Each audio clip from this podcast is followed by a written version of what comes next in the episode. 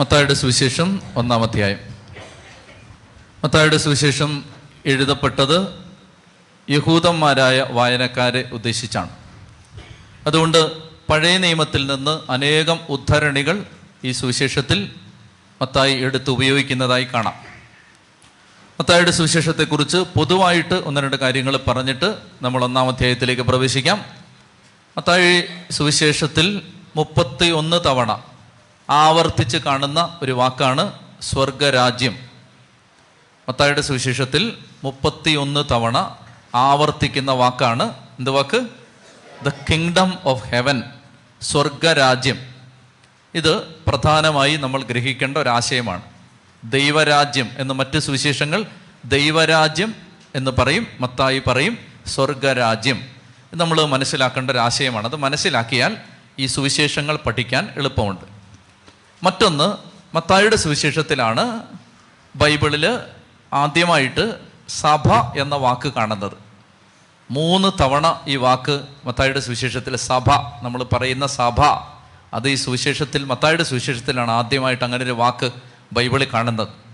മത്തായിയുടെ സുവിശേഷം പതിനാറാം അധ്യായത്തിലും പതിനെട്ടാം അധ്യായത്തിലുമാണ് സഭ എന്ന വാക്ക് ഉപയോഗിക്കുന്നത്. ഉദാഹരണത്തിന് നിങ്ങൾ നിങ്ങൾക്ക് ആരോടെങ്കിലും ഒരു വിരോധം ഉണ്ടെങ്കിൽ ഒരു തർക്കം ഉണ്ടെങ്കിൽ നിങ്ങൾ നീയും അവനും മാത്രമായിരിക്കുമ്പോൾ ചെന്ന് പറയണം. അവനത് അനുസരിക്കുന്നെങ്കിൽ അനുസരിക്കുന്നില്ലെങ്കിൽ രണ്ടോ മൂന്നോ സാക്ഷികളെയും കൂട്ടണം. ഇനി അവരെ അനുസരിക്കുന്നില്ലെങ്കിൽ എന്ത് ചെയ്യണം? സഭയോട് പറയണം. അവിടാണ് ആ വാക്ക് ഉപയോഗിക്കുന്നത്. സഭയോട് പറയണം. അതുപോലെ തന്നെ മറ്റൊരിടത്ത് പത്രോസേ നീ പാറയാകുന്നു.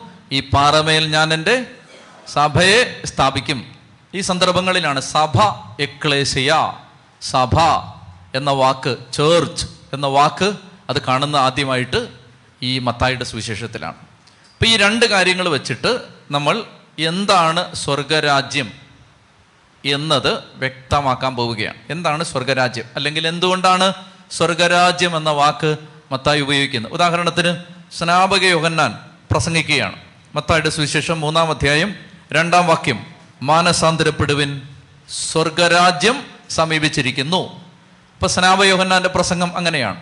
ഇനി നാലാം അധ്യായത്തിൽ ഈശോ വന്ന് പ്രസംഗിക്കുന്ന സമയത്തും മത്തായുടെ സുവിശേഷം നാലാം അധ്യായം പതിനേഴാമത്തെ വാക്യം ഈശോ പറയുകയാണ് മാനസാന്തരപ്പെടുവിൻ സ്വർഗരാജ്യം സമീപിച്ചിരിക്കുന്നു. മാനസാന്തരപ്പെടുവിൻ സ്വർഗരാജ്യം സമീപിച്ചിരിക്കുന്നു. ഇനി നമ്മൾ കാണുകയാണ് മത്തായുടെ സുവിശേഷം ആറാം അധ്യായം മുപ്പത്തിമൂന്നാം തിരുവചനം. നിങ്ങൾ ആദ്യം ദൈവത്തിന്റെ രാജ്യം ദൈവരാജ്യം ദൈവത്തിന്റെ രാജ്യം സ്വർഗരാജ്യം ദൈവത്തിന്റെ രാജ്യവും അവിടുത്തെ നീതിയും അന്വേഷിക്കണം. ബാക്കിയെല്ലാം കൂട്ടിച്ചേർക്കപ്പെടും. ഇങ്ങനെ ബൈബിളിൽ ഈ മത്തായുടെ സുവിശേഷത്തിൽ ഈ വാക്ക് ഏത് വാക്കാണ്? സ്വർഗരാജ്യം എന്ന വാക്ക് ഇത്ര തവണ? മുപ്പത്തൊന്ന് തവണ ആവർത്തിക്കപ്പെട്ടിട്ടുണ്ട്. എന്തുകൊണ്ടാണ് കർത്താവ് ഇങ്ങനെ പറഞ്ഞ് ആരംഭിക്കുന്നത്? മാനസാന്തരപ്പെടുവിൻ സ്വർഗരാജ്യം സമീപിച്ചിരിക്കുന്നു. നൂറ്റാണ്ടുകളായിട്ട് പഴയ നിയമ ജനത യാത്ര ചെയ്തിരുന്നത് ഒരു ഭൗതിക രാജ്യം ലക്ഷ്യം വെച്ചാണ്. ഒരു ഏർത്ത്ലി കിങ്ഡമായിരുന്നു അവരുടെ ലക്ഷ്യം. ഏതായിരുന്നു അവരുടെ ഭൗതിക രാജ്യം? ലക്ഷ്യമായിരുന്ന ഭൗതിക രാജ്യം കാനാൻ ദേശം. കാനാൻ ദേശം എന്ന ഭൗതിക രാജ്യം ലക്ഷ്യം വെച്ചാണ് ഇസ്രായേൽ ജനത നൂറ്റാണ്ടുകളായിട്ട് യാത്ര ചെയ്തിരുന്നത്. അതുകൊണ്ട് ബൈബിളിലെ പഴയ നിയമത്തിലെ എല്ലാ അനുഗ്രഹങ്ങളും ഭൗതിക അനുഗ്രഹങ്ങളാണ്. അതായത് ദൈവാനുഗ്രഹം എന്നതിന് പഴയ നിയമത്തിലെ വ്യാഖ്യാനം ഭൗതിക അനുഗ്രഹങ്ങൾ എന്നാണ്. ഉദാഹരണത്തിന് മത്താഴ് സോറി നിയമാവർത്തന പുസ്തകം ഇരുപത്തി എട്ടാം അധ്യായത്തിലാണ് അനുഗ്രഹങ്ങളുടെ കണക്ക് കിടക്കുന്നത്. ഇന്ന് ഞാൻ നിങ്ങളോട് പറഞ്ഞ വചനങ്ങളെല്ലാം നിങ്ങൾ പാലിക്കുകയും എന്റെ കൽപ്പനകൾ നിങ്ങൾ അനുസരിക്കുകയും ചെയ്താൽ ദേശത്ത് നിങ്ങൾ അനുഗ്രഹിക്കപ്പെടും വയലിൽ നിങ്ങൾ അനുഗ്രഹിക്കപ്പെടും. നിങ്ങളുടെ വീട്ടിൽ ആഹാരം കുറയില്ല കടം വാങ്ങേണ്ടി വരില്ല അപ്പക്കുട്ടയിലെ മാവ് കുറഞ്ഞു പോവില്ല ഭരണിയിലെ എണ്ണ വറ്റിപ്പോവില്ല. നിങ്ങൾക്ക് എതിരെ വരുന്ന ശത്രുക്കൾ ഒരു വഴിയിലൂടെ വരും ഏഴ് വഴിയിലൂടെ പലായനം ചെയ്യും. നിങ്ങൾ അഭിവൃദ്ധി പ്രാപിക്കും നിങ്ങൾക്ക് വിളവ് കിട്ടും മുന്തിരിത്തോട്ടത്തിൽ സമൃദ്ധിയുണ്ട് എല്ലാം ഭൗതിക അനുഗ്രഹങ്ങളാണ്. ജോലി മക്കൾ വീട് വാഹനം ഇതൊക്കെയാണ് പഴയ നിയമത്തിന്റെ അനുഗ്രഹങ്ങൾ. എന്തുകൊണ്ടാണ് അവർ ഒരു ഭൗതിക രാജ്യം ലക്ഷ്യം വെച്ചാണ് യാത്ര ചെയ്തിരുന്നത്? അതുകൊണ്ട് ഭൗതിക അനുഗ്രഹങ്ങളാണ് പഴയ നിയമത്തിലുടനീളം നമ്മൾ ആവർത്തിച്ച് കാണുന്നത്. അങ്ങനെ ഒരു ഭൗതിക രാജ്യത്തെ ലക്ഷ്യം വെച്ച് നീങ്ങിക്കൊണ്ടിരുന്ന ഒരു ജനത നൂറ്റാണ്ടുകളായിട്ട് അവർ ലക്ഷ്യം വെച്ചിരുന്നത് ഈ ലോകമാണ്. ഈ ലോകത്തിലെ അനുഗ്രഹങ്ങളാണ്. നൂറ്റാണ്ടുകളായിട്ട് അവരുടെ ജീവിതത്തിന്റെ ലക്ഷ്യം ഈ ലോകത്ത് അവർക്ക് എന്ത് കിട്ടും എന്നതാണ്. ഈ ലോകത്ത് അവർക്ക് എന്ത് നേടാം എന്നതായിരുന്നു അവരുടെ ശ്രദ്ധ മുഴുവൻ. ഈ ലോകമായിരുന്നു അവരുടെ ശ്രദ്ധ. അപ്പോൾ ലോകത്തിൽ മാത്രം നോട്ടം ഒതുക്കി വച്ച ഒരു ജനതയോട് ഈ ലോകത്തിനപ്പുറത്ത് ചിന്തിക്കാത്തൊരു ജനതയോട് ഈ ലോകത്തിനപ്പുറത്തുള്ളൊരു ജീവിതത്തെക്കുറിച്ച് ധ്യാനിക്കാത്ത ഒരു ജനതയോട് നൂറ്റാണ്ടുകളായി ഒരു ഭൗതിക രാജ്യത്തെ മാത്രം ലക്ഷ്യം വെച്ച് നീങ്ങിയ ഒരു ജനതയോട് ഈശോ പറയുകയാണ് സമയമായി. നിങ്ങളുടെ നോട്ടം മാറ്റേണ്ട സമയമായി. നിങ്ങളുടെ ലക്ഷ്യം മാറേണ്ട സമയമായി. നിങ്ങളുടെ ഫോക്കസ് ലോകരാജ്യത്തിൽ നിന്ന് സ്വർഗരാജ്യത്തിലേക്ക് തിരിക്കേണ്ട സമയമായി. ഇതാണ് ഈ വാക്യം പറഞ്ഞ് ഈശോ തുടങ്ങുന്നതിന്റെ അർത്ഥം. അതായത് മക്കളെ ഇനി ലോകത്തെ നോക്കി ജീവിച്ചിട്ട് കാര്യമില്ല. ചെത്തി പറഞ്ഞേ ഹാലേലുയാ പുതിയ നിയമം ആരംഭിക്കുന്നത് അത് പറഞ്ഞിട്ടാണ് ലോകമല്ല നമ്മുടെ ലക്ഷ്യം. ഈ ലോകം തരുന്നതല്ല നമ്മുടെ ലക്ഷ്യം. ഒന്ന് കോറിന്തോസ് പതിനഞ്ച് പത്തൊമ്പത്. ഈ ലോകത്തിന് വേണ്ടി മാത്രമാണ് ക്രിസ്തുവിൽ നിങ്ങൾ പ്രത്യാശ വെച്ചിരിക്കുന്നതെങ്കിൽ നിങ്ങൾ ലോകത്തെ മറ്റെല്ലാ മനുഷ്യരെക്കാളും നിർഭാഗ്യരാണ്. ഈ ലോകത്തിന് വേണ്ടി മാത്രമാണ് നിങ്ങൾ ക്രിസ്തുവിൽ പ്രത്യാശ വെച്ചിരിക്കുന്നതെങ്കിൽ നിങ്ങൾ ലോകത്തെ ബാക്കിയുള്ള സകല മനുഷ്യരെക്കാളും നിർഭാഗ്യരാണ്. അനേകം ദൈവമക്കൾ ഭാഗ്യമോ ഭാഗ്യക്കേടോ ഏതാണ് കാര്യമെന്നറിയാൻ പാടില്ല. അനേകം ദൈവമക്കളുടെ നോട്ടം ഇപ്പോഴും ലോകമാണ്. പ്രിയപ്പെട്ടവരെ ധ്യാന കേന്ദ്രങ്ങളിൽ കൂടുതലും ആളുകൾ എത്തുന്നത് ലോകത്തിന്റെ നേട്ടങ്ങൾ നഷ്ടപ്പെടുമ്പോഴാണ്. ലോക നേട്ടമാണ് പലരുടെയും ലക്ഷ്യം. മധ്യസ്ഥ പ്രാർത്ഥനയ്ക്ക് ആളുകൾ എഴുതിയിടുന്ന പേപ്പർ വായിച്ചാൽ അറിയാം നൂറ് മധ്യസ്ഥ പ്രാർത്ഥന റിക്വസ്റ്റുകളിൽ തൊണ്ണൂറ്റൊമ്പതെണ്ണവും ലോകത്തിന്റെ കാര്യങ്ങളായിരിക്കും. കഷ്ടിച്ച് ഭാഗ്യമുണ്ടെങ്കിൽ ഒരെണ്ണം കാണാം. പ്രാർത്ഥിക്കാൻ കൃപ കിട്ടാൻ പ്രാർത്ഥന വരം കിട്ടാൻ ബൈബിൾ വായിക്കാൻ കൃപ കിട്ടാൻ. കഷ്ടിച്ച് ഭാഗ്യമുണ്ടെങ്കിൽ ഒരെണ്ണം കാണാം. അല്ലെ? അതും കാണില്ല. നമ്മുടെ നോട്ടം പ്രിയപ്പെട്ട മക്കളെ ലോകമാണ്. ലോകത്തിലാണ് നമ്മൾ നോട്ടം വെച്ചിരിക്കുന്നത്. അതുകൊണ്ട് ഈ സുവിശേഷം നമ്മളോട് പറയും നമ്മുടെ നോട്ടം ലോകമല്ല നമ്മുടെ ശ്രദ്ധ നമുക്കിനി മുകളിലേക്ക് നോക്കാം. സ്വർഗത്തിലേക്ക് നോക്കാം. അപ്പോൾ സ്വർഗരാജ്യം സമീപിച്ചിരിക്കുന്നു എന്ന് പറഞ്ഞാൽ ഈ ലോകത്തിന്റെ മൂല്യങ്ങളല്ല. അതുകൊണ്ട് എന്തെന്നറിയാമോ? അതുകൊണ്ട് ഈ സുവിശേഷം പഠിക്കുമ്പോൾ ശ്രദ്ധിച്ചോണം. നമുക്ക് ലോകത്തിന്റെ കണ്ണാടി വെച്ചാൽ സുവിശേഷം പിടികിട്ടില്ല. ലോകത്തിന്റെ കണ്ണാടി വെച്ച് പരിശോധിച്ചാൽ സുവിശേഷം നമുക്ക് മനസ്സിലാവില്ല. ലോകത്തിന്റെ മൂല്യങ്ങൾ വെച്ച് പരിശോധിച്ചാൽ സുവിശേഷം നമുക്ക് മനസ്സിലാവില്ല. ഉദാഹരണത്തിന് ലോകത്തിന്റെ ഒരു മൂല്യമാണ് നമ്മളെ അടിച്ചാൽ അവന് ഒരു ഒരു തെറിയലും തിരിച്ചു കൊടുക്കണം. അടിക്കാൻ പറ്റിയില്ലേലും. നമ്മളെ ഒരുത്തൻ അടിച്ചാൽ അവനെ നമുക്ക് തിരിച്ചടിക്കാൻ ആരോഗ്യമില്ലെങ്കിൽ അവനെ അവൻ കേൾക്കാതെങ്കിലും വണ്ടിക്കകത്തിരുന്ന് ഗ്ലാസ് ഇട്ടിട്ടാണേലും ഒരു തെറിയലും വിളിക്കണം. നമ്മുടെ ഒരു ധാരണ അനുസരിച്ച്. പക്ഷേ ഈ സുവിശേഷം പറയും നിന്നെ ഒരുത്തൻ അടിച്ചാൽ അത് നിന്റെ മറുകരണവും കാണിച്ചു കൊടുക്കണം. ലോകത്തിന്റെ ഒരു കണ്ണാടി വെച്ചാൽ ഇത് ആർക്കെങ്കിലും മനസ്സിലാവുമോ നമ്മൾ പറയുകയാണ് ഒരുത്തൻ നമ്മളോട് പത്ത് ലക്ഷം രൂപ കടം വാങ്ങിച്ചു. അപ്പോൾ നമ്മുടെ കയ്യിൽ അഞ്ച് ലക്ഷം രൂപ ഇരിക്കുകയാണ്. അപ്പോൾ ഒരുത്തൻ വരികയാണ്. ഒരുത്തൻ വന്നിട്ട് എനിക്കൊരു അഞ്ച് ലക്ഷം രൂപ തരുമോ എന്ന് ചോദിക്കുമ്പോൾ നമ്മളുണ്ടെങ്കിൽ നമ്മൾ പറയും നമ്മൾ ബുദ്ധിപൂർവം പെരുമാറണം. നമ്മൾ വിവേകത്തോടെ പെരുമാറണം. ഇവന് കൊടുത്താൽ ഇത് തിരിച്ചു കിട്ടാൻ സാധ്യതയില്ല. ഇവനിപ്പോൾ ആവശ്യമൊക്കെ ഉണ്ടെന്നുള്ളത് ശരിയാണ്. ഇവന് കൊടുത്താൽ ഈ കാശ് കിട്ടാൻ സാധ്യതയില്ല. അതുകൊണ്ട് നമ്മളിത് സേഫിൽ ഇങ്ങനെ പൊട്ടി വെച്ചിട്ട് കാശൊന്നും ഇല്ലടാവൂ എന്ന് പറയണം. അതാണ് ലോകത്തിന്റെ ഒരു പ്രൂഡൻസ്. എന്നാൽ ഇവിടെ ഈ പുസ്തകം പറയും നിന്നോട് വായ്പ വാങ്ങാൻ വരുന്നവന്റെ അടുത്തുനിന്ന് ഒഴിഞ്ഞു മാറരുത്. അയ്യോ. എന്നിട്ട് ഈ പുസ്തകം പറയും നീ കടം കൊടുത്തവന്റെ ഇന്ന് തിരിച്ച് ചോദിക്കരുത്. ആഹാ. തിരിച്ചു ചോദിച്ചാലേ ഇവൻ തരൂ. എടാ ചോദിച്ചാൽ തന്നെ തരാത്തവനായവൻ അന്നേരമാണ് ഈ പുസ്തകം പറയുന്നത് ചോദിക്കരുതെന്ന്. ചെത്തി പറഞ്ഞേ ഹാലേലുയാ അതുകൊണ്ട് സൂക്ഷിച്ചോണം. നിങ്ങൾ വന്നില്ലേലും സാരമില്ല. ഇത് ബുദ്ധിമുട്ടുള്ള പുസ്തകമാണ്. ഇത് പഠിപ്പിക്കുമ്പോൾ രാവിലെ അച്ഛൻ പറഞ്ഞ പോലെ പഠിപ്പിക്കുമ്പോൾ എനിക്കുള്ള ഭാരം എന്തെന്ന് വെച്ചാൽ ഏറ്റവും ആദ്യത്തെ അടി വരാൻ പോകുന്ന എനിക്കിട്ടാണ്. ഇത് പഠിപ്പിക്കാതിരുന്നാൽ കുഴപ്പമില്ലായിരുന്നു.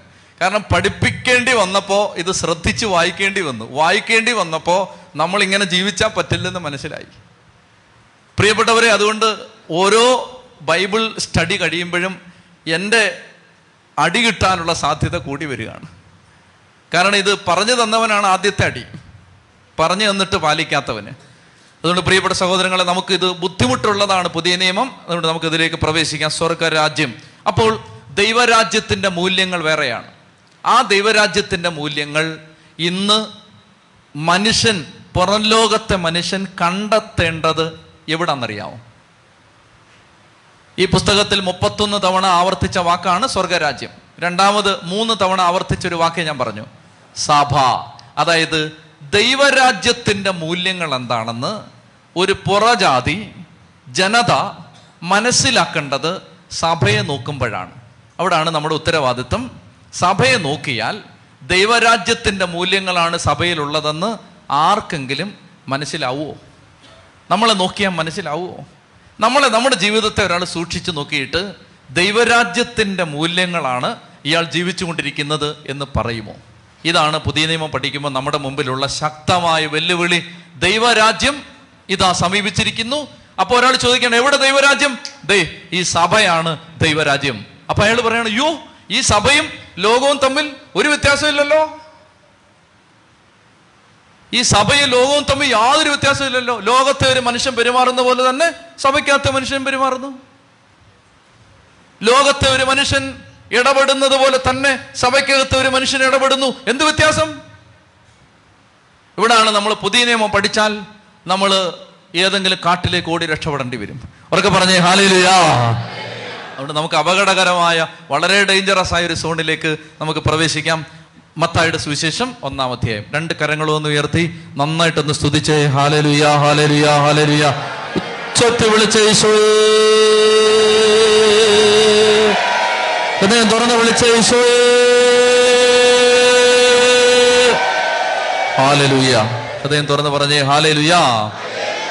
അബ്രാഹത്തിന്റെ പുത്രനായ ദാവീദിന്റെ പുത്രൻ യേശു ക്രിസ്തുവിന്റെ വംശാവലി ഗ്രന്ഥം. എന്റെ ചോദ്യം ഇതാണ്. ഈ സുവിശേഷം വായിച്ചപ്പോൾ ഇത് വായിച്ചിട്ടുള്ള ആരെങ്കിലും ഉണ്ടോ അതായത് ഇത് ഇത് ശ്രദ്ധിച്ച്. അബ്രഹാം ഇസഹാക്കിന്റെ പിതാവായിരുന്നു ഇസഹാക്ക്. യാക്കോബിന്റെ യാക്കോബ് യൂതായുടെ താമാറ് യൂത പെരേസ് ഹസറോന ഇത് ഇത് ഇങ്ങനെ വായിച്ച ആരെങ്കിലും ഉണ്ടോ ഉണ്ടെ കൈവക്കുകയെ നിങ്ങൾ വായിച്ചോ അത്? ഞാൻ വായിച്ചിട്ടില്ല. നിങ്ങൾ നിങ്ങൾക്ക് എന്തുമാത്രം എന്തുമാത്രം നിങ്ങൾക്ക് സമാധാനവും ക്ഷമയുള്ള ആളുകളെ നിങ്ങൾ ഞാൻ ഇത് കണ്ടാൽ തന്നെ അപ്പം തന്നെ വിടുക അത് ഇത് ഞാൻ വായിച്ചിട്ടില്ല. പക്ഷെ ഞാൻ വായിക്കാൻ നിർബന്ധിതനായി. ഇത് നിങ്ങളെ പറഞ്ഞു തരേണ്ട ആവശ്യം ഉണ്ടായതുകൊണ്ട് ഇത് ഞാൻ വായിച്ചു. പ്രിയപ്പെട്ടവരെ ഇത് ഒരുമാതിരി ബോധമുള്ളവർ വായിച്ചാലൊന്നും അത് എന്തിനെ വെറുതെ എഴുതി നമ്മൾ വിചാരിക്കും? സുവാസ് എന്നൊക്കെ പറഞ്ഞിട്ട് ഒന്നും വായിക്കൊള്ളാത്ത പേരുകളാണല്ലോ. വംശാവലി ഗ്രന്ഥമാണ്. അബ്രാഹാം ഇസഹാക്കിന്റെ പിതാവായിരുന്നു. ഇസഹാക്ക് യാക്കോബിന്റെയും യാക്കൂബ് യൂതായുടെയും അങ്ങനെ വായിച്ചു പോകും ഞാൻ വായിക്കുന്നില്ല മുഴുവൻ. ഇത് വായിക്കുമ്പോൾ ഒന്നാമത്തെ കാര്യം ഇതിനകത്ത് പറഞ്ഞിരിക്കുന്ന പ്രധാനപ്പെട്ട പേരുകളെല്ലാം തന്നെ. ഉദാഹരണം ഉദാഹരണത്തിന് യൂത ജസ്സെ ദാവീദ് സോളമൻ റഹോബോവാം യക്കോണിയ സെറുബാബെൽ ഈ സാദോക്ക് ഈ പേരുകളെല്ലാം തന്നെ. നോക്കണ്ട നോക്കി ഭ്രാന്ത് പിടിക്കണ്ട എന്നെ നോക്കിയോ ഈ പേരുകളെല്ലാം തന്നെ ഇസ്രായേലിലെ രാജാക്കന്മാരായിരുന്നു. ഇവരെല്ലാം രാജാക്കന്മാരാണ്. അതായത് ഈ വംശാവലി പട്ടികയിൽ ഒന്നാമത് നമ്മൾ പഠിക്കേണ്ട കാര്യം ഇതാണ്. അതായത് രാജാക്കന്മാരുടെ പരമ്പരയാണ് ഈ പറഞ്ഞിരിക്കുന്നത്. രാജപരമ്പരയാണ് യൂത മുതൽ ആരംഭിക്കുന്ന രാജപരമ്പരയാണ് പറഞ്ഞിരിക്കുന്നത്. ആ പരമ്പരയിലെ അവസാനത്തെ ആളായ ജോസഫ് മറിയത്തിന്റെ ഭർത്താവായിരുന്നു. അവളിൽ നിന്ന് യേശു ജനിച്ചു എന്ന് പറഞ്ഞാൽ അന്ന് രാജഭരണം നിലവിലുണ്ടായിരുന്നെങ്കിൽ രാജാവാകേണ്ട ആളായിരുന്നു ആര്? ജോസഫ്. യേശു ദാവീദിന്റെ പുത്രനായ രാജാവായ മിശികായാണെന്ന് വംശാവലി പട്ടിക എഴുതി സുവിശേഷകൻ സമർത്ഥിക്കുകയാണ്. അതായത് കർത്താവ് രാജപരമ്പരയിൽ ജനിച്ച ആളാണ്. അതാണ് ഈ വംശാവലിയുടെ ഒന്നാമത്തെ ഇന്റൻഷൻ മനസ്സിലായോ? അതായത് ഈ വംശാവലി പട്ടിക എഴുതിയിരിക്കുന്നതിന്റെ ഒന്നാമത്തെ ഉദ്ദേശം ഇതാണ്. യേശു ആരാണ്? രാജാവാണ്. കാരണം യേശുവിന്റെ അപ്പൻ അപ്പൂപ്പന്മാരെല്ലാം രാജാക്കന്മാരായിരുന്നു. ആ രാജപരമ്പരയാണ് വംശാവലി പട്ടികയിൽ ഒന്നാമതായിട്ട് നമ്മൾ മനസ്സിലാക്കേണ്ടത് ഒന്ന്. രണ്ടാമതായിട്ട് ഈ വംശാവലിയിൽ നാല് സ്ത്രീകളുടെ പേരെഴുതിയിട്ടുണ്ട് യഹൂദന്മാർ സാധാരണഗതിയിൽ വംശാവലി പട്ടിക എഴുതുമ്പോൾ പെണ്ണുങ്ങളുടെ പേരെഴുതില്ല എന്നാൽ യേശുവിന്റെ വംശാവലിയിൽ നാല് സ്ത്രീകളുടെ പേരെഴുതിയിട്ടുണ്ട് ഒന്നാമത്തെ സ്ത്രീ റാഹാബ് രണ്ടാമത്തെ സ്ത്രീ റൂത്ത് മൂന്നാമത്തെ സ്ത്രീ ബത്ഷേബ നാലാമത്തെ സ്ത്രീ താമാർ. നാല് സ്ത്രീകൾ. ഒന്നാമത്തെ സ്ത്രീ റഹാബ് രണ്ടാമത്തേത് റൂത്ത് മൂന്നാമത്തേത് സോറി ഒന്നാമത്തേത് താമാർ രണ്ടാമത്തേത് റാഹാബ് മൂന്ന് റൂത്ത് നാല് ബക്ഷേബ. നിങ്ങൾ ശ്രദ്ധിച്ചോണം നാലും മോശപ്പെട്ട സ്ത്രീകളായിരുന്നു. യേശുവിന്റെ കുടുംബ പരമ്പര എഴുതുമ്പോൾ ആ പരമ്പരയിലെ നാല് സ്ത്രീകളും മോശപ്പെട്ട സ്ത്രീകളായിരുന്നു. മോശപ്പെട്ട റൂത്ത് മാത്രമേ ഉള്ളൂ. അല്പമെങ്കിലും എടുത്തു പറയാവുന്ന ഒരു സ്ത്രീ. ബാക്കി മൂന്ന് പേരും ആറാം പ്രമാണത്തിൽ തകർന്നു കിടന്ന ആളുകളാണ്. താമാർ ഉൽപ്പത്തി പുസ്തകം പഠിച്ചപ്പോൾ നമ്മൾ ഒരു ഒരു അധ്യായം വായിക്കാതെ വിട്ടിരുന്നു. ഓർമ്മയുണ്ടോ? നിങ്ങൾ ശ്രദ്ധിച്ച് വായിച്ചൊരു അധ്യായം? ഓർമ്മയുണ്ടോ അത്? ആ അധ്യായത്തിൽ യൂത എന്ന് പറയുന്ന ഒരു ചേട്ടൻ വഴിയിൽ വഴിയിൽ പ്രോസ്റ്റിറ്റ്യൂഷന് ഒരു ചേച്ചി ഇരിക്കും. ആ ചേച്ചിയുടെ പേരാണ് താമാർ. യൂതായുടെ മകന്റെ ഭാര്യയാണത്. അപ്പം മകന് മകൻ മരിച്ചുപോയി. മരിച്ചു കഴിഞ്ഞിട്ടും യൂത പിന്നീട് ഇളയ മകനെ കല്യാണം കഴിച്ച് തരുന്നില്ല. ആ കുടുംബം മറന്നു. അതുകൊണ്ട് യൂതായെ വഞ്ചിക്കാൻ വേണ്ടി താമാർ എന്ന് പറയുന്ന മരുമകൾ അവൾ മുഖം മൂടിയിരുന്ന് യൂത അവളുമായിട്ട് പാവം ചെയ്ത് ഒരു കുഞ്ഞുണ്ടാവും. അതാണ് ആ ആ ചരിത്രമാണ് ഈ ചേച്ചിക്കുള്ളത്. ആർക്ക്? താമാർ. യേശുവിന്റെ ഒരു വെല്ലുമ്മച്ചി ഇതായിരുന്നു. രണ്ട്. രണ്ടാമത്തേത് റാഹാബ്. ജെറീക്കോയിലെ ടൗൺ പ്രോസ്റ്റിറ്റ്യൂട്ട് ആയിരുന്നു റാഹാബ്. യേശുവിന്റെ ഒരു വല്യമ്മച്ചി അതായിരുന്നു. രണ്ട്. റാഹാബ്. റാഹാബ് ജെറീക്കോ പട്ടണത്തിലെ ടൗൺ പ്രോസ്റ്റിറ്റ്യൂട്ട് ആയിരുന്നു. ജോഷുവായും കാലേബും ചാരപ്പണി നടത്താൻ അവിടെ ചെല്ലുമ്പോൾ ഒളിച്ച് താമസിക്കുന്നത് ഈ മോശപ്പെട്ട ജീവിതം നയിച്ചിരുന്ന സ്ത്രീയുടെ വീട്ടിലാണ്. അവിടാണ് അവർക്ക് അഭയം കിട്ടിയത്. അവരെ രക്ഷിച്ചത് കൊണ്ട് ജെറീക്കോ പട്ടണം നശിപ്പിച്ചപ്പോൾ റാഹാബിനെ മാത്രം നശിപ്പിക്കാതെ വിട്ടു. പിന്നീട് അവൾ യഹൂദനായ ഒരാളെ കല്യാണം കഴിച്ചു. ആ പരമ്പരയിലാണ് യേശു പറക്കുന്നത്. രണ്ട്. മൂന്ന്. മൊവാബ്യ സ്ത്രീയായ റൂത്താണ് യേശുവിന്റെ മറ്റൊരു വല്യമ്മച്ചി റൂത്തിന്റെ പ്രത്യേകത മോവാബ്യ സ്ത്രീയാണ്. മോവാബ്യരുണ്ടാവുന്നത്. ഉൽപ്പത്തി ശരിക്ക് പഠിച്ചെങ്കിൽ നിങ്ങൾക്ക് മനസ്സിലാവും. നോഹ കള്ളുകുടിച്ച് കിടക്കുമ്പോൾ സോറി ലോത്ത് ലോത്ത് മദ്യപിച്ച് കിടക്കുന്ന സമയത്ത് ഉറങ്ങുന്ന സമയത്ത് ലോത്തിന്റെ പെൺമക്കൾ ലോത്തുമായിട്ട് സംസർഗം ചെയ്ത് ഉണ്ടാവുന്ന ജനതയാണ് മൊവാബ്യര്. ആ കൂട്ടത്തിൽപ്പെട്ട ഒരു സഹോദരിയാണ് റൂത്ത് അതാണ് യേശുവിന്റെ ഒരു വല്യമ്മച്ചി ബക്ഷേബ ദാവീദ് ഊറിയായെ കൊന്നിട്ട് ദാവീദിന്റെ ഭാര്യയാക്കിയ ബക്ഷേബ സോളമന്റെ അമ്മ ബക്ഷേബ പ്രിയപ്പെട്ടവരെ ഈ നാല് സ്ത്രീകളെ യേശുവിന്റെ വംശാവലി ഗ്രന്ഥത്തിൽ ഉൾപ്പെടുത്തിയിരിക്കുകയാണ്. ഇനി ശ്രദ്ധിക്കുക. കുടുംബയോഗങ്ങളുടെ കാലമാണിത്. പാരമ്പര്യം പറഞ്ഞ് പറഞ്ഞ് പറഞ്ഞ് പറഞ്ഞ് പറഞ്ഞ് പറഞ്ഞ് തോമാസ് ലീഗ വരെ എത്തിക്കാൻ നമ്മൾ വല്ലാതെ പാടുപെടുന്നുമുണ്ട്. ഭയങ്കര ബുദ്ധിമുട്ട് അനുഭവിക്കുന്നുണ്ട്. എങ്ങനെയെങ്കിലും തോമാസ് തോമാസ് ലീഗായെ കൊണ്ടുവന്നത് ഞങ്ങളുടെ അപ്പൂപ്പനാണെന്ന് പറയുന്ന ടീമുകളെ ഞാൻ കണ്ടിട്ടുണ്ട്. അതായത് ഒറിജിനൽ ഒറിജിനൽ ഞാൻ പറഞ്ഞ ഞാൻ ഇത് ഇത് റെക്കോർഡ് ചെയ്യപ്പെടുന്നതുകൊണ്ട് ഞാൻ ഒറിജിനൽ പറയുന്നില്ല. ഒറിജിനൽ പറഞ്ഞാൽ നിങ്ങൾ തല ഇറങ്ങി വീഴും. നമ്മുടെയൊക്കെ ഒറിജിനൽ പറഞ്ഞാൽ.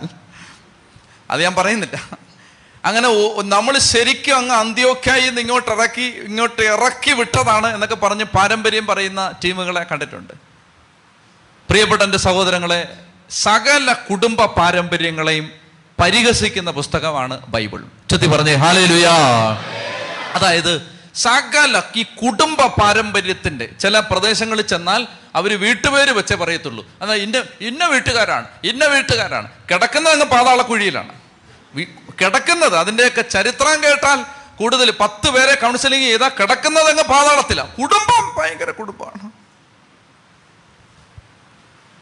കൂടുതൽ ഞാൻ പറയുന്നില്ല. ധ്യാനം ആ പ്രദേശത്ത് ഇനി മൂന്നാലെണ്ണം ഉണ്ട്. അതുകൊണ്ട് ഇപ്പം തൽക്കാലം ഞാൻ പറയുന്നില്ല. അതായത് പ്രിയ ചില പ്രദേശത്ത് എന്നാൽ അവർ പറയുന്ന അച്ഛൻ അറിയൂ ഇത് ഇന്ന കുടുംബക്കാരാണ് ഇന്ന കുടുംബക്കാരാണ് അച്ഛൻ ഇന്ന കുടുംബക്കാരാണ്.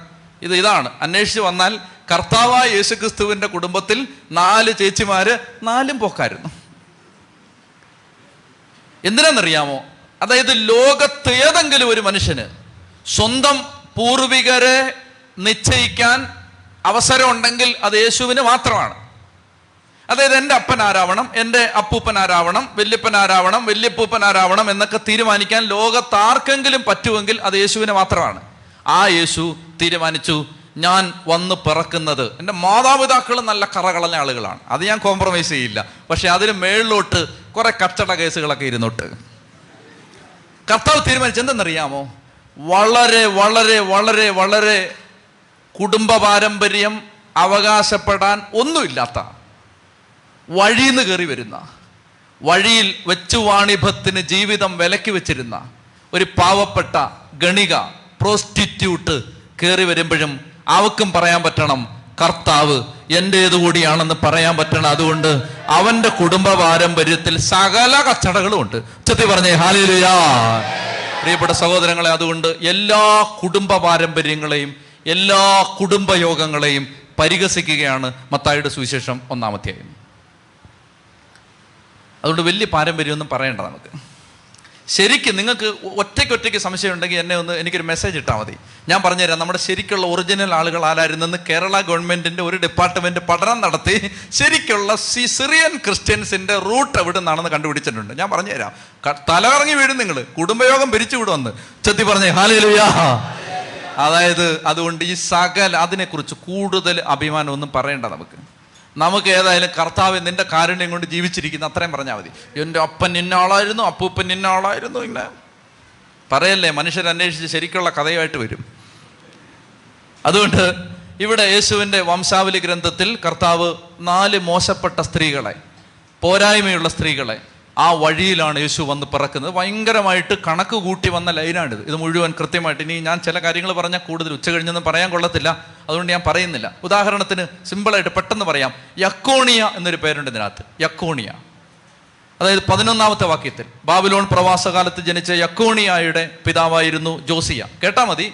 ചിലപ്പോൾ കേൾക്കുമ്പോൾ മനസ്സിലാവില്ല. അതായത് അത്രയ്ക്ക് കാൽക്കുലേറ്റഡ് ആയ ലൈനാണിത് ഇത് ശരിക്കും കണക്ക് കൂട്ടിയാണ് കർത്താവ് വന്നിരിക്കുന്നത്. എവിടെ ആരായിരിക്കണം അപ്പൻ? അവന്റെ അപ്പൻ ആരായിരിക്കണം? ആ ലൈൻ എങ്ങനെ പോകണം ഇത് കറക്റ്റ് കൃത്യമായൊരു കണക്കുണ്ടായിരുന്നു. ഈ എക്കോണിയ യക്കോണിയയെ കുറിച്ച് ജർമ്മയുടെ പുസ്തകത്തിൽ നമ്മൾ വായിക്കുന്നുണ്ട്. ഈ മനുഷ്യൻ അദ്ദേഹത്തിന്റെ ഇരുപത്തിരണ്ട് ജർമയ ഇരുപത്തിരണ്ടിലാണ് നമ്മൾ വായിക്കുന്നത്. നിങ്ങൾ പോണ്ട അവിടേക്ക്. ഇത് ഇത് മനസ്സിലാക്കാൻ പാടാ. ജർമയ ഇരുപത്തിരണ്ടിൽ ദൈവം ഒരു ശാപം പറയുന്നുണ്ട്. യക്കോണിയായുടെ സന്തതികളിലൊന്നും രാജപരമ്പരയിൽ വാഴില്ല. അങ്ങനെ ഒരു ശാപം പറയുന്നുണ്ട്.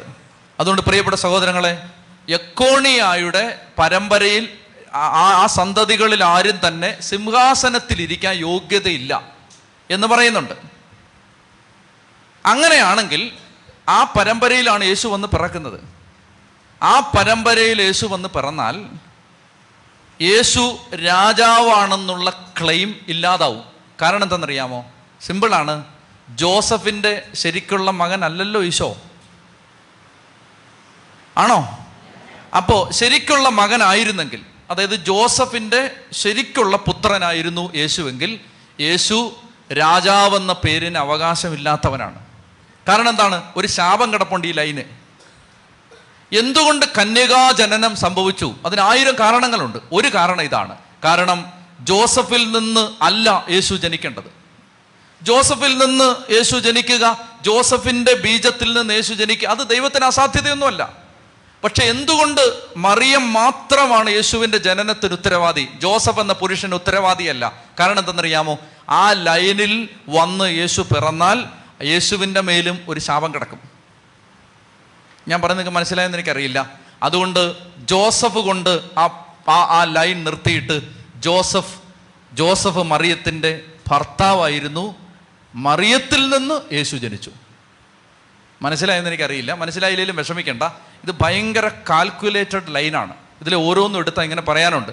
കൂടുതൽ കാര്യങ്ങളിലേക്ക് ഞാൻ പോകുന്നില്ല. വംശാവലി ഗ്രന്ഥത്തിൽ നാല് സ്ത്രീകളെ നമ്മൾ കണ്ടുമുട്ടുന്നു. നാല് സ്ത്രീകൾക്കും പ്രിയപ്പെട്ടവരെ വലിയ അവകാശവാദങ്ങൾ ഉന്നയിക്കാനുള്ള സാധ്യതയില്ലാത്ത സ്ത്രീകളാണ്.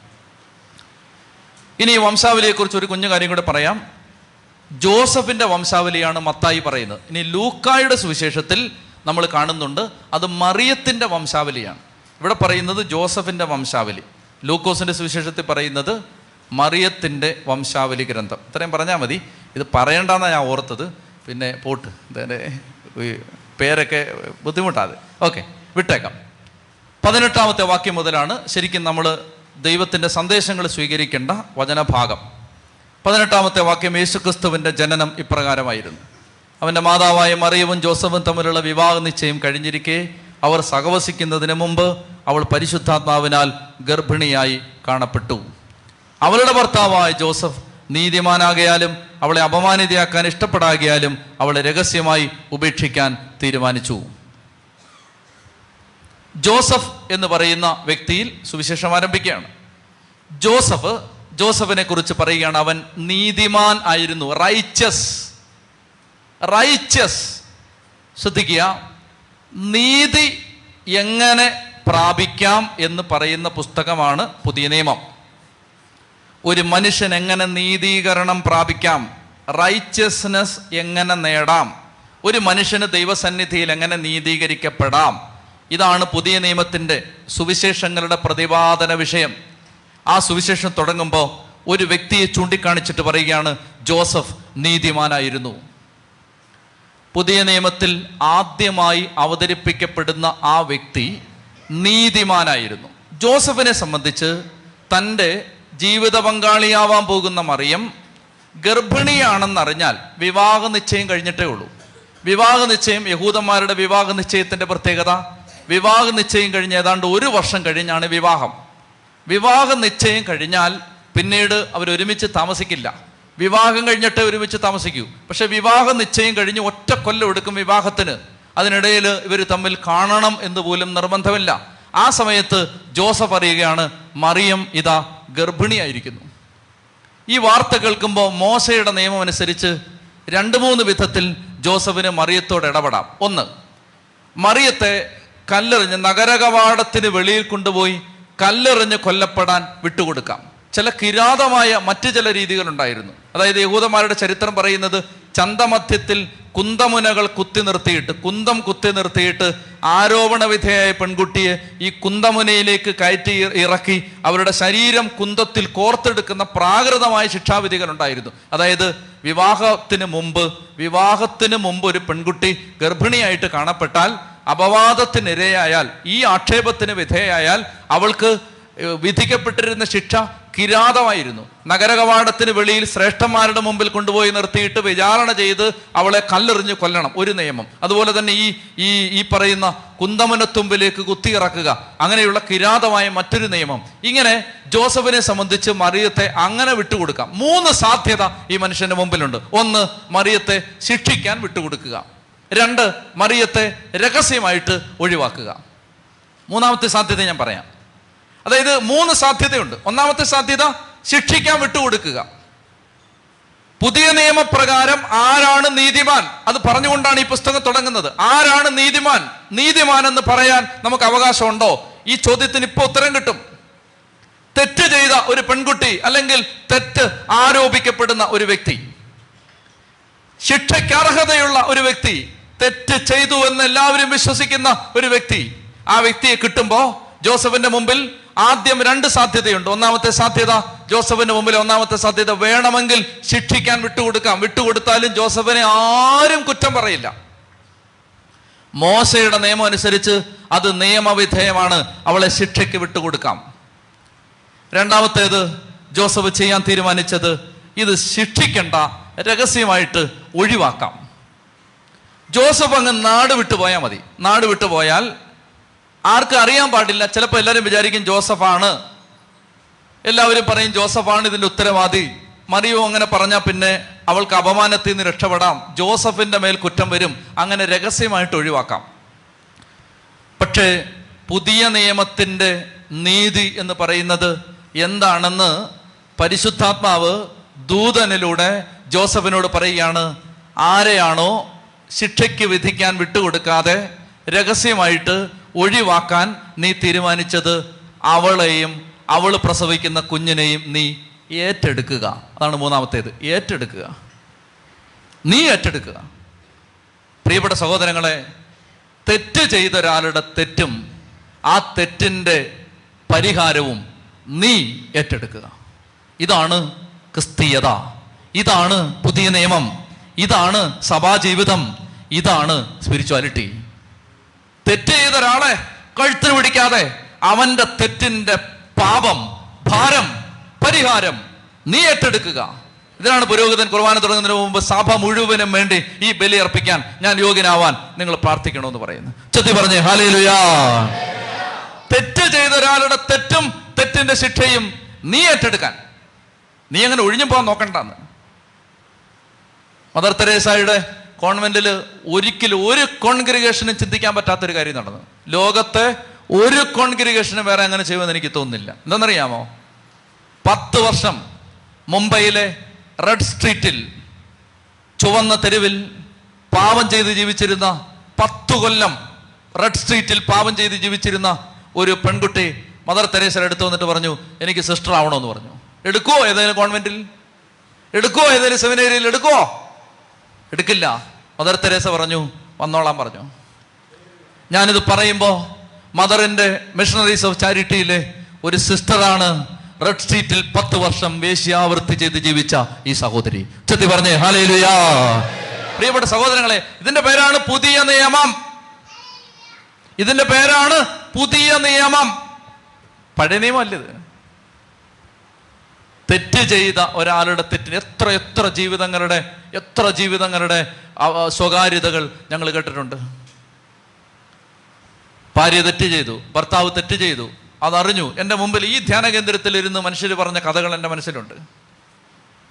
ഭർത്താവിന് മറ്റൊരു ബന്ധം ഭാര്യയ്ക്ക് മറ്റൊരു ബന്ധം ഭർത്താവിന് കുഞ്ഞുങ്ങളുള്ളത് ഭാര്യയ്ക്ക് വേറെ മക്കളുള്ളത് ഇതൊക്കെ അറിഞ്ഞിട്ടും സ്വന്തം കുടുംബത്തിന്റെ പാവനത നഷ്ടപ്പെടുത്താതെ അവരെ പൊതിഞ്ഞു പിടിച്ച് കൊണ്ടു നടക്കുന്ന ഒത്തിരി മനുഷ്യരെ ഞങ്ങൾക്കറിയാം. അതിന്റെ പേരാണ് പുതിയ നിയമം.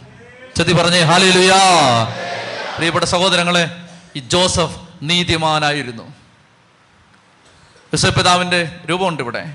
നീതിമാനായ ഒരു മനുഷ്യൻ ഒറ്റ വാക്ക് ഉച്ചരിക്കുന്നതായി ബൈബിളിലില്ല. നമ്മൾക്ക് എന്തോരം ബഹളം വെക്ക് കിടന്ന്. ഒരൊറ്റ അക്ഷരം പറഞ്ഞായിട്ട് ഒരൊറ്റ സെന്റൻസ് ജോസഫ് സേഴ്സ് സോ.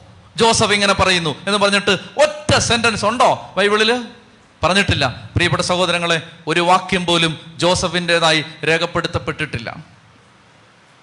പക്ഷേ ഒരു വാക്ക് പോലും ഉച്ചരിക്കാത്തൊരു മനുഷ്യൻ പല വോളിയം എഴുതാൻ പാകത്തിൽ ഒരുപാട് ഒരുപാട് ബുക്കുകൾ എഴുതാൻ പാകത്തിൽ ഈ മനുഷ്യന്റെ ജീവിതം ഇങ്ങനെ പരന്നു കിടക്കുകയാണ്. ഒരു വാക്ക് പോലും ഉച്ചരിക്കാത്ത ഈ മനുഷ്യൻ ആ ആ പെൺകുട്ടിയെ അവൾ ആ മനുഷ്യനെ ഏറ്റെടുക്കാൻ ഉപേക്ഷിക്കാൻ തീരുമാനിച്ചു. അവൻ ഇതിനെക്കുറിച്ച് ആലോചിച്ചുകൊണ്ടിരിക്കുമ്പോൾ കർത്താവിന്റെ ദൂതൻ സ്വപ്നത്തിൽ പ്രത്യക്ഷപ്പെട്ട് അവനോട് പറഞ്ഞു ദാവീദിന്റെ പുത്രനായ ജോസഫ് മറിയത്തെ ഭാര്യയായി സ്വീകരിക്കാൻ നീ ശങ്കിക്കേണ്ട. അവൾ ഗർഭം ധരിച്ചിരിക്കുന്നത് പരിശുദ്ധാത്മാവിൽ നിന്നാണ്. രണ്ടാമത്തെ കാര്യം പരിശുദ്ധാത്മാവ് ചെയ്ത ഒരു പ്രവൃത്തിയാണ് മറിയത്തിന്റെ ഉദരത്തിൽ വളരുന്ന കുഞ്ഞ്. കേൾക്കുന്നുണ്ടോ? ഉറക്കം വരുന്നോ? പരിശുദ്ധാത്മാവ് ചെയ്തൊരു പ്രവൃത്തിയാണ് മറിയത്തിന്റെ ഉദരത്തിൽ വളരുന്ന കുഞ്ഞ്. ആണോ? ആണോ? അതെ. പരിശുദ്ധാത്മാവ് ചെയ്തൊരു പ്രവൃത്തി. പരിശുദ്ധാത്മാവിന്റെ ഒരു പ്രവൃത്തി പരിശുദ്ധാത്മാവില്ലാത്തവർക്ക് മനസ്സിലാക്കാൻ പറ്റില്ല. പരിശുദ്ധാത്മാവിന്റെ ഒരു പ്രവൃത്തി പരിശുദ്ധാത്മാവുള്ളവർക്കേ മനസ്സിലാവൂ. പരിശുദ്ധാത്മാവില്ലാത്തവർ അതിനെ ആക്ഷേപിക്കുകയും കളിയാക്കുകയും ചെയ്യും. അതായത് ആത്മാവിൽ നടക്കുന്ന പ്രവർത്തികൾ ആത്മാവ് നിറഞ്ഞാലേ മനസ്സിലാവൂ. അതുകൊണ്ടാണ് ഈ പരിശുദ്ധാത്മ പ്രവൃത്തി മറിയത്തിന്റെ ഉദരത്തിൽ വളരുന്ന ഈ കുഞ്ഞ് പരിശുദ്ധാത്മാവിൽ നിന്നാണ് അവൾ ഗർഭം ധരിച്ചിരിക്കുന്നത് എന്നത് പരിശുദ്ധാത്മാവ് സ്വപ്നത്തിൽ ജോസഫിന് വെളിപ്പെടുത്തി കൊടുക്കുകയാണ്. ജോസഫ് മറിയത്തെ ഭാര്യയായി സ്വീകരിക്കാൻ നീ ശങ്കിക്കേണ്ട. അവൾ ഗർഭം ധരിച്ചിരിക്കുന്നത് പരിശുദ്ധാത്മാവിൽ നിന്നാണ്. മത്തായി ഒന്ന് ഇരുപത്തൊന്ന്. പുതിയ നിയമത്തിലെ ആദ്യത്തെ വാഗ്ദാനം. മത്തായി ഒന്ന് ഇരുപത്തൊന്ന് അവൻ അവൾ ഒരു പുത്രനെ പ്രസവിക്കും നീ അവന് യേശു എന്ന് പേരിടണം. എന്തെന്നാൽ അവൻ തന്റെ ജനത്തെ അവരുടെ പാപങ്ങളിൽ നിന്നും മോചിപ്പിക്കും. ബൈബിളിലെ പുതിയ നിയമത്തിലെ ആദ്യത്തെ വാഗ്ദാനമാണിത്. മത്തായി ഒന്ന് ഇരുപത്തൊന്ന് അവൻ തന്റെ ജനത്തെ അവരുടെ പാപങ്ങളിൽ നിന്നും മോചിപ്പിക്കും. കന്യക ഗർഭം ധരിച്ച് ഒരു പുത്രനെ പ്രസവിക്കും. ദൈവം നമ്മോടുകൂടെ എന്നർത്ഥമുള്ള എമ്മാനുവേൽ എന്നവൻ വിളിക്കപ്പെടും. പ്രവാ എന്ന് എന്ന് പ്രവാചകൻ മുഖേന കർത്താവ് അരളി ചെയ്തത് പൂർത്തിയാകാനാണ് ഇപ്രകാരം സംഭവിച്ചത്. നമ്മൾ ഇനി മത്തായുടെ സുവിശേഷം പഠിച്ച് മുന്നോട്ട് പോകുമ്പോൾ ഈ കാര്യം ആവർത്തിക്കപ്പെടും. ഏത് കാര്യം? ഇങ്ങനെ ദൈവം പ്രവാചകൻ വഴി അരളി ചെയ്തത് പൂർത്തിയാകാനാണ് ഇങ്ങനെ സംഭവിച്ചത്. പ്രവാചകൻ വഴി അരളി ചെയ്തത് പൂർത്തിയാകാനാണ് ഇങ്ങനെ ഇതിങ്ങനെ ആവർത്തിച്ച് ആവർത്തിച്ച് കാണാം.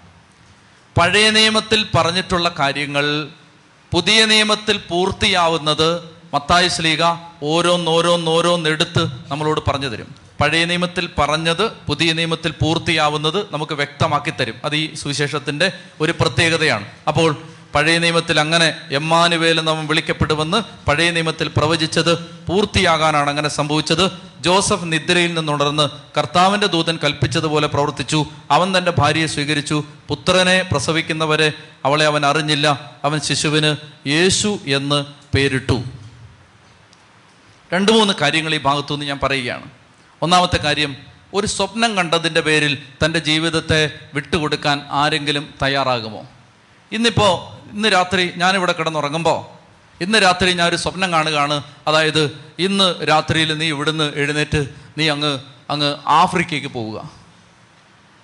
ഞാൻ പോവില്ല. ഞാൻ ഒരു സ്വപ്നം കണ്ടതിന്റെ പേരിൽ നിന്ന് ഞാൻ പോവില്ല. ഞാൻ വിചാരിക്കും അത് പിശാജ് കൊണ്ടുവന്ന സ്വപ്നമാണെന്ന് ഞാൻ വിചാരിക്കും. പ്രിയപ്പെട്ട സഹോദരങ്ങളെ അതായത് ഈ മനുഷ്യൻ ദൈവം ഒരു കാര്യം സ്വപ്നത്തിലൂടെ വെളിപ്പെടുത്തുമ്പോൾ ആ സ്വപ്നത്തിന്റെ പേരിൽ ജീവിതത്തെ തീറെഴുതി കൊടുക്കാൻ തയ്യാറാവും. ദൈവം പറഞ്ഞതിന്റെ പേരിൽ പരിപൂർണമായി അനുസരിക്കാൻ തയ്യാറായ ഒരു വ്യക്തി. അതിനകത്ത് കർത്താവ് പറഞ്ഞതിന് ഇടം വലം വ്യത്യാസമില്ലാതെ അനുസരിക്കുന്ന ഒരു വ്യക്തി. കർത്താവ് പറഞ്ഞ കാര്യങ്ങൾക്ക് വേണ്ടി തന്റെ ജീവിതം കൊടുക്കാൻ തയ്യാറായ ഒരു വ്യക്തി. ഇതാണ് ജോസഫിന്റെ ഒരു പ്രത്യേകത. രണ്ടാമത്തെ പ്രത്യേകത ഈ മനുഷ്യൻ ഇതിനു ശേഷം നിങ്ങൾ ഓർക്കണം ഇദ്ദേഹത്തിന് നീതിമാൻ എന്നാണ് ഇദ്ദേഹത്തെ വിളിക്കുന്നത്. പക്ഷേ ഇദ്ദേഹത്തോളം നീതി നിഷേധിക്കപ്പെട്ട ഒരാൾ ബൈബിളിലില്ല. അദ്ദേഹത്തെ നീതിമാൻ എന്നാണ് വിളിക്കുന്നത്. പക്ഷെ അദ്ദേഹത്തിന് അദ്ദേഹത്തിന് ഒരു അപ്പൻ എന്ന നിലയിൽ സ്വന്തം മകന് പേരിടാൻ അവകാശമുണ്ട്. ആ അവകാശം ദൈവം കൊടുത്തിട്ടില്ല. ഈ സ്ത്രീയുടെ മേൽ ഭർത്താവ് എന്ന നിലയിൽ ഒരു അവകാശമുണ്ട്. ആ അവകാശം ദൈവം കൊടുത്തിട്ടില്ല. എന്നിട്ട് ഈ ജോസഫിന്റെ ജീവിതത്തിലേക്ക് പിന്നീട് നമ്മൾ കാണും ഓരോ സന്ദർഭത്തിലും ദൈവം വന്നിട്ട് ഈ മനുഷ്യനോട് പറയുന്നത് ജോസഫ് മറിയത്തെ ഭാര്യയായിട്ട് സ്വീകരിക്കാൻ ശങ്കിക്കേണ്ട. ജോസഫ് അമ്മയും കുഞ്ഞിനെയും കൂട്ടി നസറത്തിലേക്ക് പോവുക ഈജിപ്തിലേക്ക് പോവുക. തിരിച്ചു വരിക. അവന് നീ യേശു എന്ന് പേരിടണം. അങ്ങോട്ട് പോകാൻ പേടിക്കണ്ട. ആജ്ഞകളുമായിട്ടാണ് ദൈവം ഈ മനുഷ്യന്റെ ജീവിതത്തിലേക്ക് പ്രവേശിക്കുന്നത്. എന്നാൽ നിങ്ങൾ ഓർക്കണം മറിയത്തിന്റെ മുമ്പിൽ ദൂതൻ എത്ര ആദരവോടാണ് നിന്നത്? എത്ര ബഹുമാനത്തോടാണ് നിന്നത്? ഈ മനുഷ്യനോട് ഒരലിവും ദൈവം കാണിച്ചിട്ടില്ല. ഒരു കരുണയും കാണിച്ചിട്ടില്ല. ഒരു ആർദ്രതയും കാണിച്ചിട്ടില്ല. ഈ മനുഷ്യനോട് ദൈവം പറഞ്ഞു നീ ഇങ്ങനെ ചെയ്യേ. നീ ഇപ്പോൾ ഭാര്യയും കുഞ്ഞിനെയും കൂട്ടി അങ്ങോട്ട് പോ. തിരിച്ചു വാ. നസറത്തിൽ പോയി താമസിക്കേ. അവിടെ പോയി താമസിക്കേ. അങ്ങോട്ട് പോ. യേശു എന്ന് പേരിട്. സത്യത്തിൽ നമുക്ക് തോന്നും ബൈബിൾ വായിച്ചു പോകുന്ന ഒരു സാധാരണ വായനക്കാരന് തോന്നും ദൈവമേ ഈ മനുഷ്യനോട് എന്തിനാ ഇങ്ങനെ ക്രൂരതയോടെ നീ പെരുമാറിയത്? ഒരു കരുണ കാണിച്ചുകൂടെ ഈ ഒരു കരുണയ്ക്ക് ഈ മനുഷ്യന് അർഹതയില്ലേ? എന്റെ പ്രിയപ്പെട്ട സഹോദരങ്ങളെ അതാണ് നമ്മുടെ മുമ്പിൽ ഈ രൂപം ആരെ സൂചിപ്പിക്കുന്നു? ആ യൗസെ പിതാവ് നമുക്ക് ലോകത്തിന് മുമ്പിൽ കാണിച്ചു തരുന്നതിന് മാതൃക മാതൃക ഇതാണ് ചോദ്യം ചെയ്യാതെ വിശദീകരണങ്ങൾ ചോദിക്കാതെ. ദൈവം എന്ത് പറഞ്ഞോ? അത് കണ്ണും പൂട്ടി അനുസരിച്ചൊരു വ്യക്തിയാണ് നമുക്ക് യേശുവിനെ തരാൻ സ്വർഗം തിരഞ്ഞെടുത്തത്. ചതി പറഞ്ഞേ ഹാലേലുയാ ദൈവം പറഞ്ഞ കാര്യങ്ങൾ നിറവേറുമെന്ന് മറിയം വിശ്വസിച്ചതുപോലെ ദൈവം എന്തെല്ലാം പറഞ്ഞോ? അത് കണ്ണും പൂട്ടി വിശ്വസിച്ച ഒരാളെയാണ് കർത്താവ് യേശുവിന്റെ വളർത്തു പിതാവായിട്ട് തന്നത്. ഈശോയുടെ മുമ്പിൽ പാപിനിയായ ഒരു സ്ത്രീയെ കല്ലെറിയാനായിട്ട് കൊണ്ടുവന്ന് ഇങ്ങനെ തള്ളിയിടും. നിങ്ങൾ ഓർക്കുന്നുണ്ടോ രംഗം? പാപം ചെയ്ത ആ നാട്ടിലെ അറിയപ്പെടുന്ന ഒരു പാപിനിയെ യേശുവിന്റെ മുമ്പിലേക്ക് കൊണ്ടുവന്ന് ഒരൊറ്റ തള്ളു കൊടുക്കും. അവ കർത്താവിന്റെ മുമ്പിൽ ഈ പെൺകുട്ടി വന്നിങ്ങനെ ആർത്തലച്ച് അടിച്ചു തെറ്റി താഴെ വീഴും. അങ്ങനെ അവളിങ്ങനെ കുമ്പിട്ട് കിടക്കുന്ന സമയത്ത് ഈശോ ഈശോ ഇങ്ങനെ വിരൽ കൊണ്ട് നിലത്തിങ്ങനെ എഴുതിക്കൊണ്ടിരിക്കും. അങ്ങനെ എഴുതിക്കൊണ്ടിരിക്കുന്ന സമയത്ത് അടുത്ത് നിൽക്കുന്നവർ പറയും ഗുരു ഇവൾ പാവം ചെയ്ത സ്ത്രീയാണ്. ഇവളെ കൈയോടെ പിടിച്ചോണ്ട് വന്നിരിക്കുകയാണ്. ഒരു സംശയമുണ്ട്. സംശയം എനിക്കാണ്. അതായത് രണ്ടു പേര് ചേർത്ത് ചെയ്യുന്ന ഒരു പാവമാണ് ഇവൾ ചെയ്യുന്നത് പറയുന്നത്. മറ്റവൻ എന്ത് ചെയ്യേ? അവനെ ആരും പിടിച്ചില്ലേ? എന്റെ സംശയമാണ്. എളിയ സംശയം. ഈ കൊച്ചിനെ മാത്രമേ പിടിച്ചുള്ളോ? അതെപ്പോഴും അങ്ങനെയാണ് കേട്ടോ? അവളെ മാത്രമേ പിടിക്കൂ. അവൻ തന്ത്രപൂർവം വലിയും. ചിലപ്പോൾ അവൻ ഈ കൂട്ടത്തിൽ കാണും എറിയാൻ കാണും. അപ്പോൾ അങ്ങനെ ഈ ഇതിങ്ങനെ ഈശോ ഇങ്ങനെ എഴുതിക്കൊണ്ടിരിക്കുകയാണ്. അപ്പോൾ അവൾ ആളുകൾ പറയാണ് കർത്താവ് കർത്താവേ ഇവളെ കല്ലെറിഞ്ഞ് കൊല്ലണമെന്നാണ് മോശയുടെ നിയമത്തിൽ പറഞ്ഞിരിക്കുന്നത്.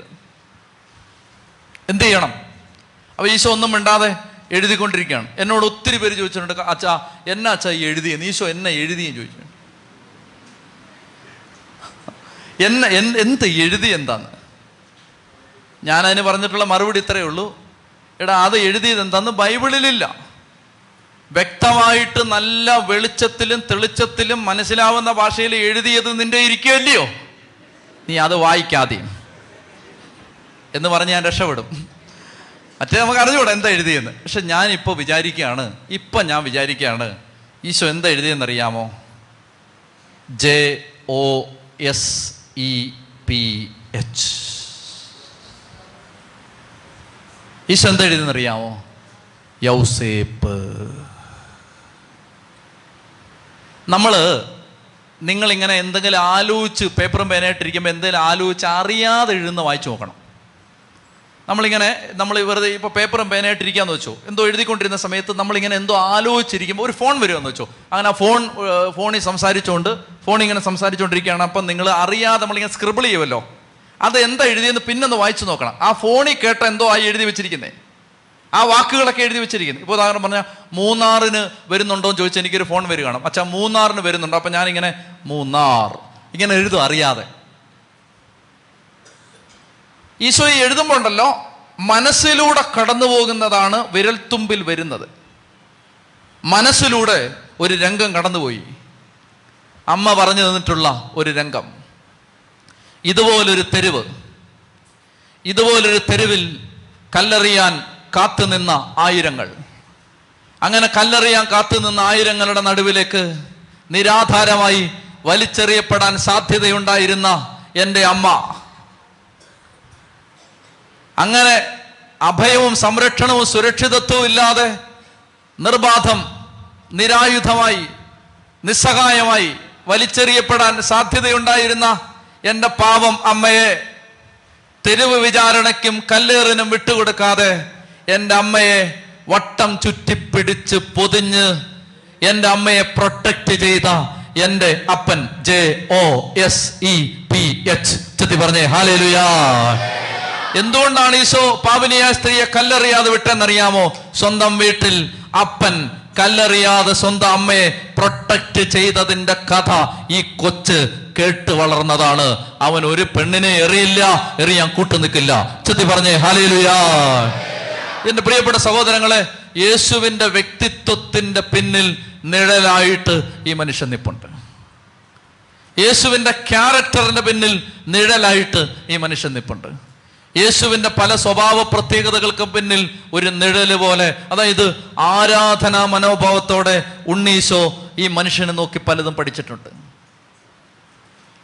കൃത്യമായ കണക്കുകൂട്ടലുകൾ ഉണ്ടായിരുന്നു ഈശോയ്ക്ക്. പല കാര്യങ്ങളെക്കുറിച്ച് ഈശോ കൃത്യമായ കണക്കുകൂട്ടലാണ് പറഞ്ഞിട്ടുള്ളത്. കണക്ക് വളരെ കറക്റ്റായിരുന്നു അതായത് ഉളിയും ചിന്തയരുമായിട്ട് അളവുമായിട്ട് അളവുകോലുമായിട്ട് നിൽക്കുന്ന ഒരു അപ്പന്റെ കൃത്യമായ അളവ് യേശുവിന്റെ വാക്കുകൾ അളന്നു തൂക്കിയാണ് കർത്താവ് സംസാരിച്ചിട്ടുള്ളത്. പ്രിയപ്പെട്ട സഹോദരങ്ങളെ ഈ മനുഷ്യൻ യേശുവിനെ ഒത്തിരി സ്വാധീനിച്ചിട്ടുണ്ട്. അതുകൊണ്ട് അദ്ദേഹത്തെക്കുറിച്ച് പറഞ്ഞുകൊണ്ടാണ് പുതിയ നിയമം ആരംഭിക്കുന്നത്. പൂർവ യൗസേപ്പിനെ കുറിച്ച് നമ്മൾ പഠിച്ചു. അതുപോലെ തന്നെ ഈജിപ്തിൽ ഇസ്രായേൽ ജനത നശിച്ചു പോകാതിരിക്കാൻ ഒരു ജോസഫ് സംരക്ഷകനായി മാറിയതുപോലെ യേശുവും യേശുവിന്റെ മാതാവും അവർ നശിച്ചു പോകാതിരിക്കാൻ അവർ പ്രൊട്ടക്റ്റ് ചെയ്യാൻ മറ്റൊരു ജോസഫിനെ ദൈവം കാത്തുവെച്ചു. നമ്മൾ ഈ ദിവസം ഈ ആരാധന ആരാധനയിലേക്ക് ഇന്ന് പ്രവേശിക്കുന്നതിന് മുമ്പ് യൗസേപ്പ് പിതാവിന്റെ അതിശക്തമായ മാധ്യസ്ഥം തേടി നമ്മൾ പ്രാർത്ഥിക്കുകയാണ്. ഉൽപ്പത്തി പുസ്തകം ഒന്നാമത്തെ ഞാൻ രണ്ടിലേക്ക് പ്രവേശിക്കുന്നില്ല. ഒന്നാമത്തെ അധ്യായം പരിശുദ്ധാത്മാവിനാൽ ഗർഭം ധരിച്ച പരിശുദ്ധ കന്യകാമറിയത്തെയും അവരുടെ ഉദരത്തിൽ വളരുന്ന കുഞ്ഞിനെയും പ്രൊട്ടക്റ്റ് ചെയ്യാൻ തന്റെ ജീവിതം ഈ മനുഷ്യൻ വിട്ടുകൊടുത്തു. ഒരു സന്തോഷം പോലും ഇയാൾ അനുഭവിച്ചിട്ടില്ല. ജീവിതത്തിൽ ന്യായമായ അർഹതയുണ്ടായിരുന്നതൊന്നും അദ്ദേഹം അനുഭവിച്ചിട്ടില്ല. ഞാൻ പണ്ട് കുഞ്ഞുനാളിലൊക്കെ ചെറുപ്പത്തിലൊക്കെ കൗമാരത്തിൽ യൗവനത്തിലുമൊക്കെ കഥകൾ എഴുതുമായിരുന്നു. അങ്ങനെ എഴുതുന്ന സമയത്ത് ഒരു കഥ ഞാൻ എഴുതി. ആ കഥയിൽ ഇങ്ങനൊരു രംഗമുണ്ട്. അതായത് ജനാല ആ ജനാല് വൈകുന്നേരം ഒത്തിരി രാത്രിയാവുമ്പോൾ വീട്ടിലേക്ക് ജോലി കഴിഞ്ഞ് കയറി വരുന്ന യൗസെ പിതാവ്. മാതാവും കുഞ്ഞും തളർന്ന് ജോലി തിരക്ക് കൊണ്ട് തളർന്ന് അവർ ഉറക്ക ഉറങ്ങിക്കിടക്കുകയാണ്. ജനാല. നമ്മുടെ ഇതുപോലെ വലിയ വെളിച്ചമൊന്നുമുള്ള വീടുകളല്ലല്ലോ. ചെറിയൊരു റാന്തൽ വിളക്ക്. അതിന്റെ വെളിച്ചം. ആ വെളിച്ചത്തിൽ തളർന്നുറങ്ങുന്ന മേരി മേരിയുടെ അടുത്ത് കിടന്നുറങ്ങുന്ന കുഞ്ഞ്. ഈ ജനാലയിലൂടെ അകത്തേക്ക് നോക്കുകയാണ് ഈ മനുഷ്യൻ. നോക്കുമ്പോൾ അദ്ദേഹം ഉള്ളിന്റെ ഉള്ളിൽ ഇങ്ങനെ ചോദിച്ചു കാണും ഈ സ്ത്രീ എന്റെ ആരാണ്? ഈ കുഞ്ഞ് എന്റെ ആരാണ്? നിയമപരമായിട്ട് ഞാൻ ഇവരുടെ ഭർത്താവാണെങ്കിലും ഒരു ഭർത്താവിന്റെ യാതൊരു അവകാശങ്ങളും എനിക്ക് ഈ സ്ത്രീയുടെ മേലില്ല. ലോകത്തിന്റെ കണ്ണിൽ ഇതെന്റെ കുഞ്ഞാണെങ്കിലും സത്യത്തിൽ ഇതെന്റെ കുഞ്ഞല്ല. അന്യതാബോധത്തിനും ഏലിയനേഷനും അരക്ഷിത അരക്ഷിതാവസ്ഥയ്ക്കും ഒറ്റപ്പെടലിനും സ്നേഹിക്കപ്പെടാത്ത ഫീലിങ്ങിനും സ്നേഹിക്കപ്പെടുന്നില്ല എന്നുള്ള ഫീലിങ്ങിനുമൊക്കെ ഇരയാവാൻ എല്ലാ അർത്ഥത്തിലും സാധ്യതയുള്ളൊരു മനുഷ്യനാണ് യൂസഫ് പിതാവ് പക്ഷെ അദ്ദേഹം തനിക്കെന്ത് കിട്ടി എന്ന് നോക്കാതെ അങ്ങോട്ട് കൊടുത്തോണ്ടേയിരുന്നു. എന്നെ ആരും സ്നേഹിച്ചില്ല എന്നെ ആരും മൈൻഡ് ചെയ്തില്ല എന്നെ ആരും റെക്കഗ്നൈസ് ചെയ്തില്ല എനിക്കാരും സമ്മാനം തന്നില്ല എന്നെ ആരും പ്രൊമോട്ട് ചെയ്തില്ല എന്നെ എന്റെ പേരാരും പത്രത്തിൽ കൊടുത്തില്ല. ഈ കണക്കൊന്നും പറയാതെ അദ്ദേഹം അങ്ങോട്ട് സ്നേഹിച്ചുകൊണ്ടേയിരുന്നു. അങ്ങോട്ട് കൊടുത്തോണ്ടേയിരുന്നു. മനോഹരമായൊരു വചനമുണ്ട് സ്വീകരിക്കുന്നതിനേക്കാൾ കൊടുക്കുന്നതാണ് നല്ലത് എന്ന് പഠിപ്പിച്ച കർത്താവ്. സ്വീകരിക്കുന്നതിനേക്കാൾ കൊടുക്കുന്നതാണ് നല്ലത്. ഇങ്ങോട്ട് കിട്ടാൻ കാര്യമായിട്ടൊന്നും ഉണ്ടാവില്ല. പുതിയ നിയമം നമ്മളോട് പറയുകയാണ് നീതിമാനായ മനുഷ്യൻ അദ്ദേഹത്തിന്റെ നീതി എന്ന് പറഞ്ഞാൽ താൻ ഉപേക്ഷിക്കാൻ തീരുമാനിച്ച ഭാര്യയെ രഹസ്യമായിട്ട് കളയാൻ തീരുമാനിച്ച ഭാര്യയെ അദ്ദേഹം ഏറ്റെടുക്കുകയാണ്. പ്രിയപ്പെട്ട സഹോദരങ്ങളെ കുടുംബജീവിതത്തിന് വേണ്ടി ഈ ദിവസം കർത്താവ് തരുന്ന സന്ദേശം അതാണ്. നമുക്ക് ഒത്തിരി കുറവുകളുള്ള ജീവിത പങ്കാളി ഒത്തിരി കുറ്റങ്ങളും പോരായ്മകളുമുള്ള ജീവിത പങ്കാളി നമ്മുടെ ദാമ്പത്യത്തിൽ ദൈവം തന്ന നമുക്ക് ദൈവം തന്ന സഖി നമുക്ക് തന്ന കൂട്ടുകാരൻ പ്രിയപ്പെട്ടവരെ അവരുടെ എല്ലാ പോരായ്മയോടും കൂടി അവരെ ചേർത്ത് പിടിക്കാനും സ്നേഹിക്കാനും പ്രൊട്ടക്റ്റ് ചെയ്യാനും കരുതാനുമാണ് ദൈവം നിങ്ങളെ അവരെ അവർക്ക് ഏൽപ്പിച്ചു കൊടുത്തിരിക്കുന്നത്. അവരെ നിങ്ങൾക്ക് ഏൽപ്പിച്ച് തന്നിരിക്കുന്നു.